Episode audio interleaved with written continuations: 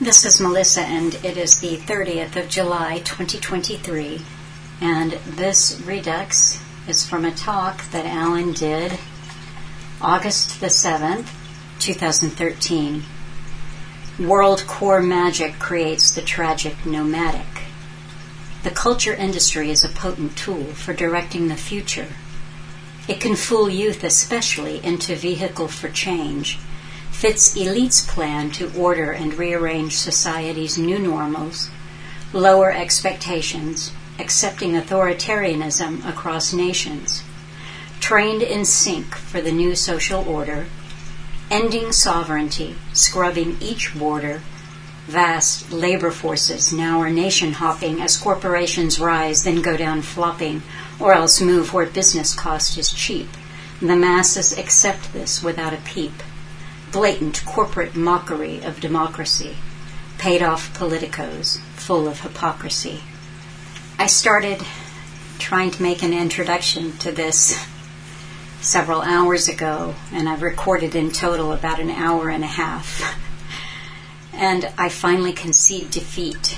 I will say that I looked into the Aspen Institute more this week, my research led me to what I consider the top of the pyramid of the Aspen Institute. And I realized when I was trying to convey what I had discovered that I lack either the skills or maybe finesse is a better word to put it across. I'm going to address what I've found in writing there is a point in Alan's talk where he's talking about inflation, and then he got into the money system. He said, and this is the con of this money system and the gangsters and the banksters that run the world, basically. It's run by them. It is run by the banksters at the top. And at the top, there are only a few families at the very top, about 13 families that have been here for centuries actually running the whole system. And also, there are 200 families below them that do most of the investments every day on the stock exchange, and they slush around millions and millions of dollars, massive millions of dollars every day. But anyway, into the system that they've given us is built in inflation, and then he goes on to talk about inflation. But this is the key point of my discovery of the the top of the so called pyramid of the Aspen Institute is that I have found most assuredly two of the families in that 200 families below the 13 who do most of the investments and are slushing around a lot of money, and that is the Pritzker family and the Crown family. And what I discovered is eye opening and very worth investigation. So, anyone who wants to follow me down that rabbit hole, please look at the links that I will supply, not on this talk, but in the article that I post, which is not written and not uh, titled. So, just look for a not sure piece that accompanies this talk, and I will share a little bit of what I've uncovered about the Pritzker family and the Crown family and their connection to Aspen, this, the town of Aspen, and the Aspen Institute, and geopolitics. Very, very interesting. Um, certainly never was a follower of politics, but after this little foray into the Aspen Institute, I, I can certainly see clearly, very clearly, what a sham politics across all nations are. So, again, this is a pyramid. And last week I covered what I now see as the base by the Aspen Ideas Festival and all of the different programs that are funded and the fellowships that run through them and the young leaders and the uh, security fellowship winners and the Aspen Strategy Group with the with the trustees of the board itself and the Aspen Strategy Group, you get into the middle of the pyramid, but this week I looked into what are the lifetime trustees of the Aspen Institute, and it was there that I realized I was looking at the the top of the pyramid, so to speak, of the Aspen Institute.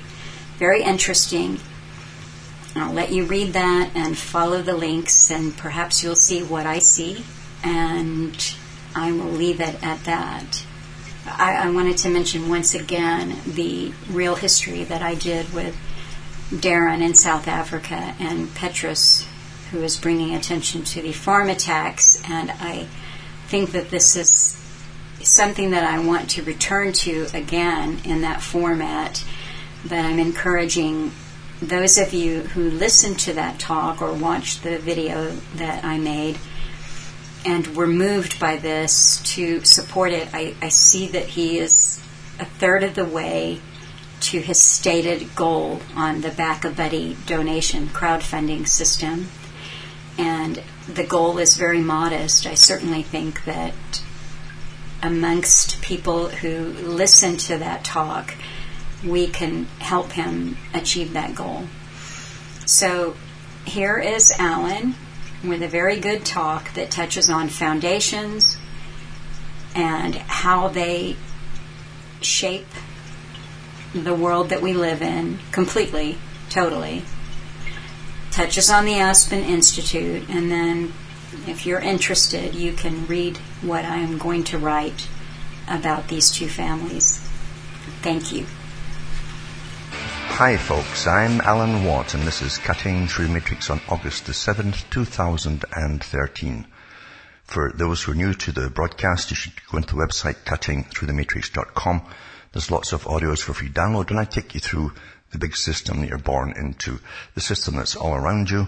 Everyone accepts it, although they never think their way through it and accept it because everyone accepts it. It's simply there, so it must be normal, and therefore you accept it. But really, we're, we're living through a planned society, a global society, by the way, and uh, big, big plans are made by private organizations, not governments. And these private organizations are far wealthier, of course, than any government because uh, the, the, foundations they set up at the early 20th century uh, had billions at that time of dollars and pounds in them, and today they're into the trillions of dollars to spend, and they're, they're classified as, as, charitable organizations and philanthropies because they, uh, they fund uh, big projects across the world, mainly to do with altering the politics across the world and the way we view life in general too. That's set up by the biggest bankers of their time who formed these agencies, these private clubs, such as the Royal Institute for International Affairs, CFR, and so on. Now they have branches across the whole world which advise governments on all kinds of policies because these big foundations have the big, big think tanks too, just like the Rand Corporation. And the Rand Corporation, uh, again, is classed as a charitable institution which charges billions sometimes of dollars for any study on any particular thing. So we're run by private organizations uh, over which we have no control and we're still given this farce of democracy. Now the big organizations like the Royal Institute for International Affairs came up with the idea a long time ago to bring in the global society with free trade and the free movement of goods and labor across all borders and they've set up all the machinery for it, all the legalities have been done, and treaties have been signed by all countries to allow this to happen today. And of course, um, that's why they're bringing in all the pluralistic societies, etc., multiculturalism across the world. All of these things are all part of it, all decided by private institutions that drafted up the documents and handed it to the governments, which signed them all through the World Trade Organization, uh, and the World Bank. Again, private institutions belonging and set up by the Royal Institute of International Affairs. So, it's funny that it's never ever mentioned much in the media, these organizations, because every top reporter for the media and the owners of the media, the big moguls, are all members of this institution as well. They're all on board with the agenda. And the whole idea of that too was to standardize the news across the world. Uh, therefore, you would have no conflicting stories uh, uh, on any particular topic. We'd all get the same indoctrination at the same time. And that's how it works today. And we think it's all normal because we don't know uh, that private organizations have a big agenda. And they, ro- they run the world like a big business plan with 50 year plans to achieve certain goals, 100 year plans for other ones, just the same as the United Nations, which they also set up. and, uh, and this old Soviet Union, which also ran on, on plans 5, 10, 50 and 100 year plans. So it's hard for the average person to understand this or even believe it because when you're born into this system, most folk are, are born on the lower levels of the, the, ladder and they struggle through life. They, they, they, actually, sometimes they don't know where they're going in life because things are so chaotic now with jobs, employment and future and all the rest of it. It's hard for them to believe that that anything is stable in this world, never mind plans that are made and actually are made to, made to happen 50 years down the road. But that's exactly how it really does work and has worked for a long, long time. So help yourself to the website cuttingthroughthematrix.com. Remember too, you support me along the way by getting the books and discs I have at cuttingthroughthematrix.com. And I go through it all on, on those books too, because the art of conning the public, and it truly is conology, very old tactic, where ancient priests even understood how to take over the minds of millions of peoples and create empires and by giving them new religions, etc. And out of that, they came uh, all the, they, they, gathered all the evidence of, on how to control people's minds, and lots of them eventually grafted, drafted in, or grafted into, uh, you might say, uh, being advisors to the early forms of governments and kings and queens, and right down to the present time of governments too. So these arts are well understood and, and the, the, the, processes of uh, managing great populations are, are, easily understood today. Today, of course, they have also neuroscientists on board uh, and historians as well as philosophers, by the way. Very important to have them on board to find out how ancient societies worked to the present and the tactics they used. But they also use, used to say the behaviorists and psychologists, neuroscientists, etc., all working uh, to to shape uh, the policies for governments to follow. And that's what we live through today. And remember too, the culture industry is a big, big part of this, very important part of this from the ancient times to the present. Because uh, city societies uh, need lots of entertainment, as Plato said a long time ago, and they become the beehives for change, since they're already in an artificial uh, society. Inside, crammed inside a city is an artificial way of living. Everything must come in to the city to support them, to keep them alive. And they must also use a, a, a, a fake, a substitute form of uh, exchange or barter, which they call money. And through money and those who manage the money, they control the cities and eventually the world. Nothing has changed up to the present time. So go through the website, as I say. And to buy the books and discs, remember from the US to Canada, you can still use personal checks or international postal money orders from the post office or you can send cash and straight donations are seriously welcome. As I say, most folk struggle through life. They struggle through life never really knowing for sure where they're, where they're headed. And they think that, and they're taught to think too, that crises just appear suddenly uh, out of nowhere, like wars, things like that, and financial crashes on a massive scale. And they've no idea these are planned in years in advance. Years in advance. Lots of evidence to, to, the, to this factor too. But uh, again, the present media tries to plays along with the politicians and pretends that uh, it's just happening now, and the politicians are there to solve the problems.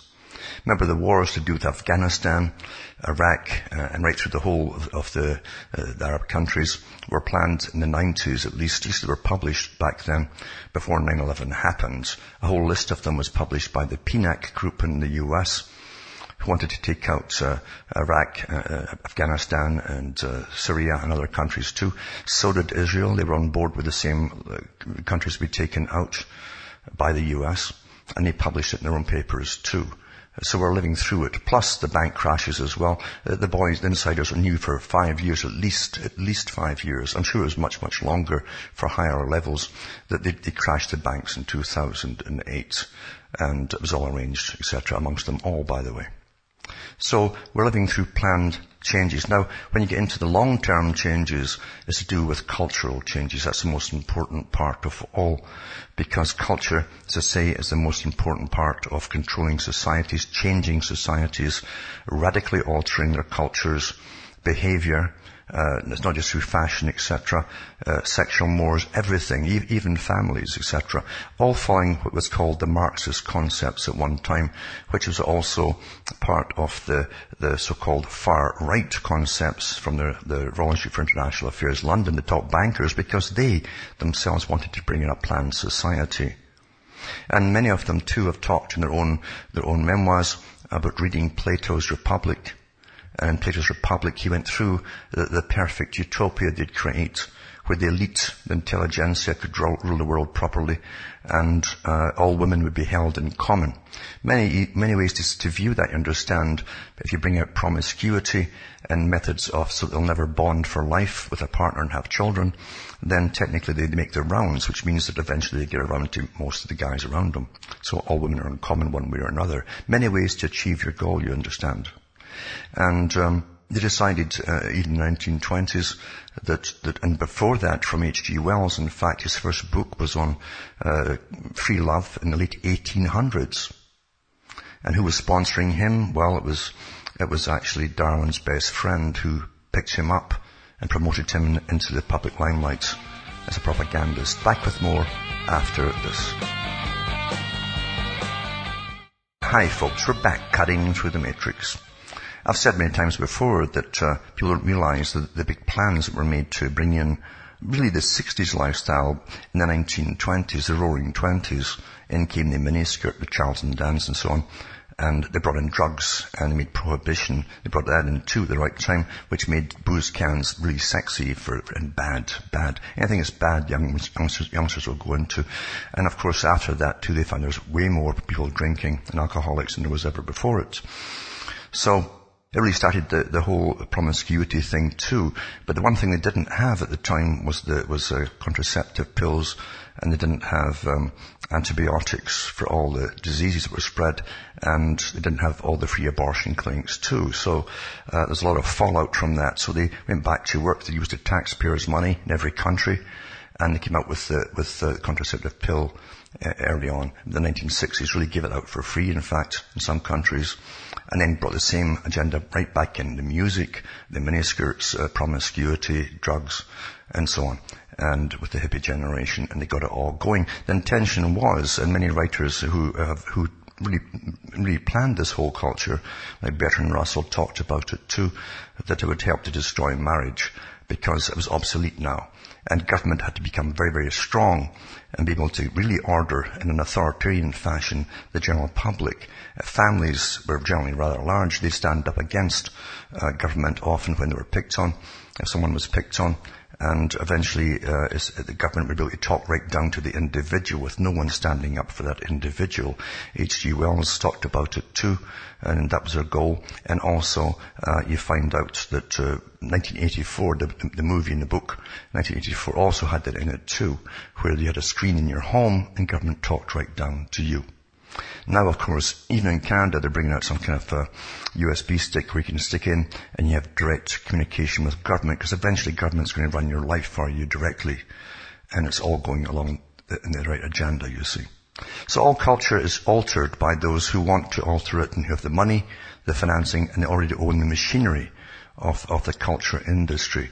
Very simple, folks, and it doesn't happen by itself. Anybody can be made to be a star today in fact for a long, long time. There's a machinery behind making a star. Uh, the talent really is secondary. Uh, often actually it's maybe even down the third place. Uh, but anyone can be made a star and with enough promotion, youngsters will follow that star like crazy. Happens all the time and it will always happen that way. So they know how to use them. Then you, you also know what kind of music to bring in too, what the theme of the music will be about and they promote that as well. And of course the culture is, is simply monkey see, monkey do, as, as, Darwin said himself. That's what you do with cultures. So you, find that we're run by private institutions, as I've said before, uh, organizations we do not elect, and uh, this does away with the whole farce of democracy completely actually. The government's there to rubber stamp the agenda because all the top politicians are members again of the private clubs like the Royal Institute for International Affairs, Council on Foreign Relations across the world, by the way. Now here's an article here to do with uh, uh, Aspen, the Aspen Institute, very important institute in fact, and um, you'll find Aldous Huxley's wife was well associated with that institute at the beginning, in fact, and they've done big, big experiments on the population down through the years. If you can dig into them, you'll find them. And, but here's an article here to do with uh, uh, a schedule on ideas, the, the, Aspen Ideas Festival that we went on, I think, in June. And it said, and you have to look, at this. I'll put this link up tonight too at cuttingthroughthematrix.com. All of the articles I always do at the end of the night. But it goes through the list of, of those who uh, were attended this, top directors, musical directors, uh, attended, all the top biggies ones attended it. And they join a group of distinguished conductors as well as artists, community leaders, very important, NGOs, non-governmental organizations, community leaders, and cultural thinkers uh, for an, an enlightening conversation about musical citizenship. It says this session is the culminating event of a symposium convened by Harman uh, Eisner, artist in residence uh, Yo-Yo Ma on music and community mobilizing in the 21st century. And it gives you a list of the other people who attended, all the biggies, you see. Now what it's about too, it was held, is for a civic rite of passage. Now these are guys all involved in the culture industry, you understand. A civic rite of passage the case for national service in the US and elsewhere for the youth, you see. And the generals there from the military, etc., etc.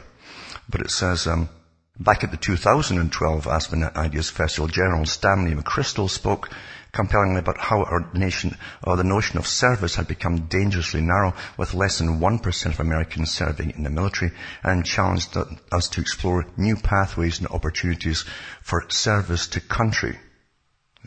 Inspired by this call to action, the Aspen Institute launched the Franklin Project to, uh, to envision and create a civic rite of passage for young Americans through a year or more of national service. The session will reflect on some of the big ideas and takeaways from the Franklin Project's 21st Century National Service Summit. As is uh, Stanley E. McChrystal, John Bridgeland, and Alan Khazei, Eliot Gerson, and Sidra Bonner attended it too. Uh, and the, so they said one nation which is divisible there's your key, not indivisible. One nation divisible, it says. One of the, the topics was principled pluralism, the report of the Inclusive America Project on America's changing religious landscape. It's to with multiculturalism, mass immigration from other countries, by the way, which are planned even more so than, than not just from Latin America, but from outside, uh, like the ones that have gone through Europe and etc. And it says, how do we engage America's religious pluralism as a force for the common good? David uh, Gergen reporting the findings of the new report called Principled Pluralism, report of the Inclusive America Project, prepared by a distinguished panel convened by the Institute's Justice and Society program. Gergen will all describe how America religious diversity is a source of civic engagement and how we can bridge religious differences to build a stronger social fabric. And so on and so on. It's quite a lengthy article and I'll put this up tonight and you can see who attended it, the lectures that they gave on it, uh, and so on and so on. Lots of uh, government employees there too. So that's to do with cultural changes, guiding the future through cultural changes. The youth don't know. They always are given things which they think are radical and they want, it's bad, so they always join it, never knowing they're being used. Every generation's been used since at least the 50s and uh, and they don't know it. Even the songs are given to them to follow. Even the dress is given to them to follow. The outfit that's your sign of of being a rebel. You see, it's all done by the fashion industry, which is a part of the cultural industry, of course. But I'll put this up tonight for those that want to go through it, because culture does not. Uh, believe me, nothing comes from the grassroots. If it did, as Plato, as Plato, said all that time ago, the elite would have to squash it because the elite allow all culture from the top down to take place, not the other way around. It's always been that way. Because with the big plans that there's always in motion, anything from the grassroots could upset a ripple effect through all the plans of the elite, you see. So it's not allowed. It's always squashed. And you can't get funding for it anyway. Also too, big training exercises going on in the US, of course. They do this every year. National Terror Response Training Exercise. That's what they're calling it now, National Terror Response. Before it was Earthquake Responses and so on. Now it's National Terror Responses Training Exercise. And it says uh, thousands of members of the armed forces, including members of the Indiana National Guard, were participating in mass disaster trainings in Jennings County called Exercise Vibrant Response is in full effect at the uh, Muscatatuck training camp in Camp Atterbury in Johnson County. 5,000 members of the military and civilians from across the country taking part in a two-week large-scale disaster response exercise. It's a, it's the, one of the scenarios is a nuclear terrorist attack in Columbus, Ohio, and the backdrop is as close to the real thing as it gets. They've got all the medical mannequins, which used to blow up, of course, in the H-bomb and A-bomb tests. And 300 live role players are part of the exercise. They also bring amputees in all the time. I remember I read the article a while back after the Boston bombings. And uh, they bring real amputees in uh, on these exercises. And I'll continue with this after these messages. Hi folks, we're back cutting through the matrix. Tonight I'll also put up an article and a link to uh, about vibrant response from the, the United States Army's own website, if, if you want to read that too.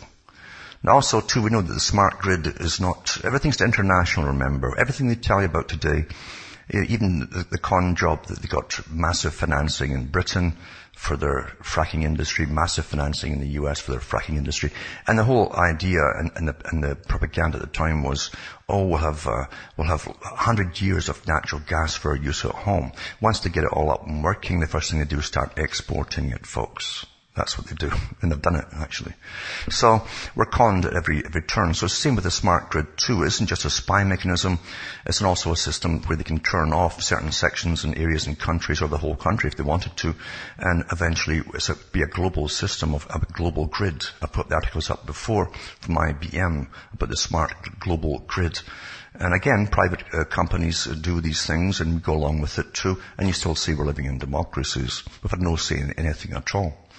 But the Smart Grid Advancement Act is introduced in US Congress. Take action to stop it today. I'll put this link up tonight because uh, there's, um, there's people protesting it and you can get in on the act as well. But there's two members of Congress. It was Jerry McNerney uh, and uh, Matt Cartwright, Democrat, have introduced a congressional bill HR 2685 that apparently require all electricity providers, including rural co-ops and municipal utilities, to join the smart grid and install smart meters. Now, the smart meters, too, remember, you, you got extra cash uh, when you pay. I mean, you pay extra cash for having the, the meter in because it's a private company that that does the, the automatic readings from it. Uh, and then, so, so now you've got another party involved, uh, as long as, the, as long, along with the suppliers and so on. So your, your prices go up and up and up. It's all for profit, etc. So I'll put this article up tonight and you can have a, a, good look at this. It's quite good, quite a good website actually. But it's called Stop Matters. It stops, stop, stop smart meters, I should say. And, uh, it's, a, it's worthwhile read and, and get involved if you can. Also, 40% of US workers make less than what a full-time minimum wage worker made back in 1968. And it's, uh, it said here that uh, uh, American workers are paid enough. Uh, that's, that's a topic that's endlessly debated all across the great land and so on. Unfortunately, what pretty much everyone can agree on is that American workers are not making as much as they used to make after you account for inflation. Back in 1968, the minimum wage in the US was $1.60 an hour. It says that sounds very small, but after you account for inflation, a very different picture emerges. Using the inflation calculator that the Bureau of Labor Statistics provides, $1.60 in 1968 is equivalent to $10.74 today. And then this is the con of this money system and the, gangsters and the banksters that run the, world, basically. It's run by them. It is run by the banksters at the top. And, and the top, uh, it's only a few families at the very top, but 13 families. Uh, they've been here for centuries actually, running the whole system. And also there's 200 families uh, below them that do most of the investments every day on the stock exchange. And they slush around millions and millions of dollars, massive millions of dollars every day. But anyway, uh, that's into the, into the system that they've given us is built in inflation. Every year things go up. And you think it's all quite natural. It goes up. And you expect a pay raise every year too to cope with it. And, uh, and that's how it is. But you take it back in, say, say uh, Britain too, uh, even in the 70s, someone on seven pound a week could get through uh, quite, quite, quite well. Now it's hundreds of pounds for the same thing to try to get through a week. Uh, uh but uh, this is a bit, so you've got built-in inflation in every system. Everywhere you have a centralized private bank, you've got built-in inflation. Simple as that. It's built into the system until you end up like the peso or the lira, and you, and you spend thousands of, a lira for a cup of coffee. But of course the official government inflation numbers have been heavily manipulated to make inflation look much lower than it actually is. So the number for today should actually be subsequently higher than $10.74. But for purpose of this article, we'll use $10.74. Well, you also have to factor in too, uh, taxes go up and up and up as well. And the prices of everything goes up too with the price, the cost of living. Says this isn't a lot of money, but according to the Social Security Administration, 40.28% of all workers make less than $20,000 a year in America today. So that means that more than 40% of all US workers actually make less than what a full-time minimum wage worker made back in 1968. That's how far we have fallen. And, and it's true. It's, it's, very, very true. Um, there's many articles out too over the years talking about the fact that wages haven't risen in the last 20 odd years. Uh, and even the starting wages in Canada are pretty well what they were 20 years ago for, for most uh, jobs at the bottom. They haven't gone up. So it's planned that way by those at the top, of course. And as they go into a certain phase of, of mass, well, mass inflation basically, which will come along when they collapse the system, when it's time, then bring in the new system, which is planned too, uh, into austerity, uh, then they'll give you a new way of living altogether. Also too, with the Royal Institute for International Affairs, they brought in the, the whole idea of free trade. They gave us a World Trade Organization because we didn't put it in. We didn't get to vote on it. They gave you the IMF, the World Bank, the, and uh, the Bank for International Settlements. They own them all. Uh, they decide to to, to uh, say uh, lots of bankruptcies across the world eventually, and they would use the bankruptcies to bring in the foreign uh, countries and, and, and, foreign investors that actually buy up parts, whole chunks of the lands. In fact, they're doing it in England. Parts of the coast have been sold off to French companies and so on. And even the companies based in France are not really French at all. So you can't get, you, can't just uh, blame it on the countries where the, where the company happens to be located. So there's so many con games going on, you have to really dig through it. But anyway, China cashes in on bankrupt Detroit. Well, that was planned years ago. And it says Detroit's filing for bankruptcy on June 18th was a culmination of decades of progressive politics and corruption. Detroit is a very high profile example of some of the challenges our cities continue to face. And it says, um, Kel Hughes, an analyst who tracks local finances for Pew Charitable Trust. Uh, and says Detroit, uh, in, Detroit, governments are living beyond their means, and they're going to eventually have to pay the piper. Well, the, the public always pays the piper, as you all know, and all the mafia that runs the, the, the cities too. Says the time to pay the piper has indeed finally arrived for Detroit, and the question is, how will the piper be paid? Some are calling for another federal bailout, but President Obama and Treasury Secretary Jack Lew, sensing the American taxpayers are no mood for uh, mass payouts for deadbeats, have declared there will be no bailout for the beleaguered city, at least not a direct bailout. However, the plan seems to be for Detroit and other cities in the same predicament to obtain an indirect bailout by transferring their bloated, unfunded public union pension plans to Obamacare. Interesting, eh? This would mean, of course, that the taxpayers would be stuck for billions of dollars that the city's Democratic politicians promised to the union activists and welfare drones in exchange for their votes. Another alternative poison pill being promoted as a magical panacea, let China buy Detroit and all the other uh, bankrupt U.S. counties and municipalities. With hordes of cash and more than a trillion dollars in U.S. Treasury securities, Communist China's state-owned enterprises can scoop up big chunks of distressed American real estate for pennies.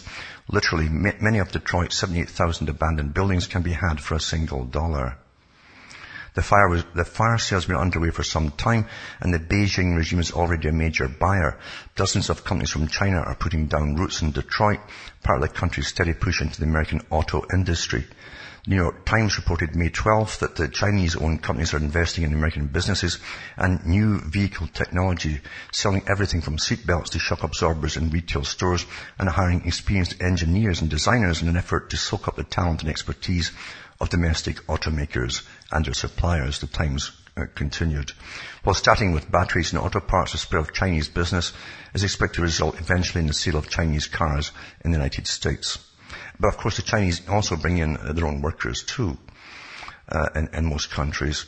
And you understand too, there are certain free trade zones within the countries. Uh, these are pretty well sovereign zones, by the way. They were set up a long time ago by FDR in the US. That's how far back it goes. Where they can import stuff directly into that particular area, bypass all customs and everything. That's been going on since the 30s. I'm trying to get it through to people that these are long-term goals and plans, folks, by one organization that's going to go your whole lives and your parents' lives and grandparents' lives. And most folk are oblivious to this.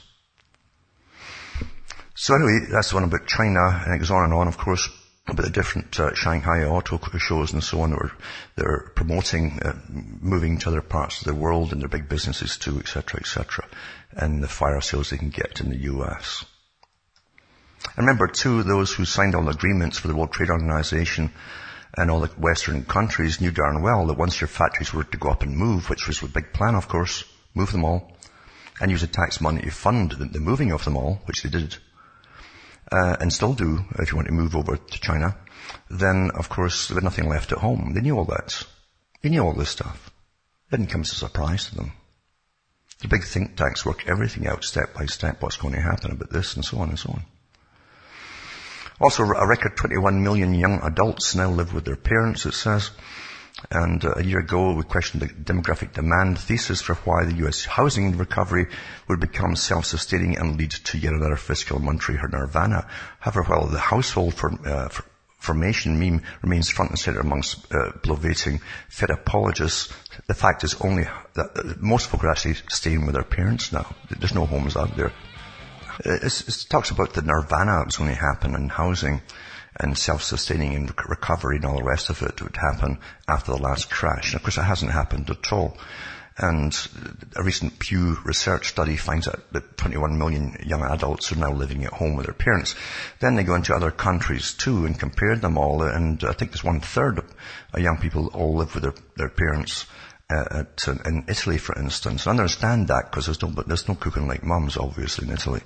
But uh, uh, in other countries, it's, a, it's really it's really a different matter altogether, and it's too, so hard and expensive even to get apartments now for, for young people, especially if, you, if you're just getting low level jobs, uh, stacking shelves and things in supermarkets or whatever. So uh, this is a trend across the world as we get trained into austerity. And uh, believe you me, the, the organizations I talk about, like the CFR and so on, did studies 40 years ago on this coming situation. It it's not happening by chance at all. None of it is. None at all. If you run the world and you run the world, you always plan the world to make sure that those at the top continue to be at the top and their offspring too. That's why they get richer and richer and richer with every generation, but they get more powerful too. And they're not going to share that power, of course, and they're internationalists at the top, always have been. And uh, that's the plan for the future for the rest of you, is to go down the tubes, of course. I've read the book on the air, some of the parts of the book by Jacques Attali, who uh, is a big shot at the United Nations, and he knows what the, what the whole agenda too, and he put out the book, it was called uh, uh Millennium, and that was back in the 90s, and he, he brought it in, and he, he said about the, the, winners and losers in the coming New World Order, and he said the next boat people will be U.S. citizens leaving, uh, looking for work abroad, and that's already happening, of course. Also, this article too, I'll put up tonight, uh, to do with the new normals, of course, uh, of uh, police states, basically. That's what we're in. We're all in police states now. Armed police storm couple's house and hold them for four hours after mistaking a TV remote for a, a gun. And it says Michael Malone and Keith Abrams are suing police after 18 armed officers arrested them following reports they had a gun, which turned out to be a remote control. They were in their bed at the time. And it said that um, 10 armed officers wearing body armor along with eight uniformed police and a, a dog handler busted into the, the, their home and uh, their flat at 1 a.m. in the morning. They were taken from their home in Hereford and put in a, a cell where they were quizzed by a detective for four hours. Four hours. I mean, how long does it take for them to go through an apartment? And how long does it take to, to discover a remote was there? As a remote they had in their hands, even when they bust in.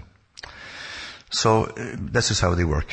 The police also conducted forensic fingertip searches of the property after paramedics who visited the previous day wrongly suspected Mr. Abraham was holding a firearm. That should, the paramedic should get his eyes tested, eh? Maybe he should stop taking the drugs he's got in, the, in his van, you know. Police had responded to a report by a paramedic who had attended the house earlier that evening after Michelle suffered a panic attack. Most folk in panic, panic attacks now, folks, is because of the medication the National Health Service is dishing out by the bucket loads as they drug the people into almost unconsciousness to get them through all the bad times. But it says the paramedic believed he'd spotted Keith holding a firearm in the bedroom. But Michelle 46 explained how Keith 44 had been watching TV in bed at the time of the medic's visit, and the only thing he'd been holding at the time was a remote control. How could you, how could you mistake that? Eh? How could you mistake that? But this is the new normal, as, as, as you know, 18 cops turn up, all fully armed and whole bits, and just smash your place and that's it. And drag you out. Under this perpetual war on terrorism. Uh, this become the normal. And all these TV shows again with the culture industry, drama series about it, ongoing, ongoing, ongoing. As we get conditioned, it's all quite normal. It's just like the movie Brazil by Terry Gilliam. It's really worth watching as a comedy, but it, it shows you the future then, and that's what, that's how it even starts off the movie, uh, about the raid on a home, mistaken identity and all the rest of it. It's a lot of little clues in that movie actually. It's well, well worth watching. Also, banks now are threatening to punish cities that use eminent domain to help waters, uh, homeowners whose houses are underwater, right? Roughly half the home, homeowners in the Bay Area of Richmond are underwater on mortgages, but city officers have come up with a plan to float them to safety, which to the concentration of banks and other moneyed interests. The city is strongly considering using the power of eminent domain to seize the homes which are worth less than the amount owed on the mortgage and sell them back to the owners at fair market prices. Richmond, a poor city by most measurements, has not benefited much by the recent surge in housing prices and many of the homeowners owe three or four times as much as the home is worth, according to the New York Times. I understand the real estate market too. Uh, 40, 50 years ago, uh, people uh, would, would buy the home from the homeowners who had them and you went to a lawyer and you, you made, you made the deal yourself. Now once that the real estate agencies got in, now they've got a, sort of a big conglomeration of, the, the, like a big system, a club if you like of, of real estate.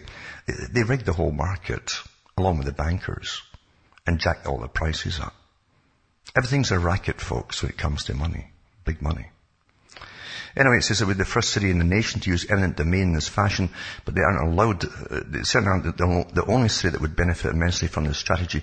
A lot of cities with low income minority populations were sold a ton of predatory loans that shouldn't have been offered in the first place. And the Times says that at least two dozen are actively considering the move.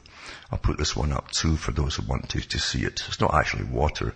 It just means that they're, they're under a massive, massive mountain of debt for homes that aren't even worth the price. Again, thanks to the banksters who kept uh, inflating the prices and selling them off to other companies, bank after bank after bank. And they knew what they were doing. But they won't change the systems, folks, won't change them. Because see, way above those banks are the top ones that own it all. It's their system you're living in. Also, a Chinese firm paid an insider to kill his company, American CEO says and it says federal prosecutors have charged uh, Chinese firm Sinovel with stealing U.S. intellectual property. Sinovel has denied wrongdoing. NBC uh, News national investigative correspondent Michael Isikoff reported a Chinese energy firm offered big money to access uh, and, and access to women to entice an engineer at a U.S. company to launch a cyber raid on his employer, stealing sensitive computer codes and thereby cheating the firm. That's just uh, industrial sabotage espionage, out of more than uh, $800 million, according to newly unsealed court documents, and internal messages, and emails obtained by the NBC News. And um, they call the alleged cyber theft from the American superconductor AMSC in Devens, Massachusetts, one of the most brazen cases of Chinese economic espionage in the United States techniques the Chinese used to rob the company of three quarters of its revenue, half its workforce, and more than $1 billion in market value were straight out of a spy novel, the firm's CEO said in an interview with the NBC News. It's funny because last month I read the articles about, I think it was um, GlaxoSmithKline, that were bribing people over in, in China to take on all their drugs and offering them all the same kind of things. Uh, this is standard big business, folks. There's nothing, there's nothing honest in business, and there's no honest businessmen there up there. It just doesn't happen. It doesn't happen.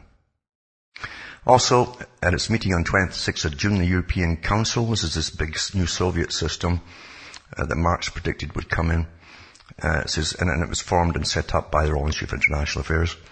The European Council reached a joint position regarding how to intervene in insolvent banks in the future, supported by the European Parliament, which has no power at all, This agreement will offer strong protection for retail depositors, although it will not completely break the loop between the bank risk and sovereign risk.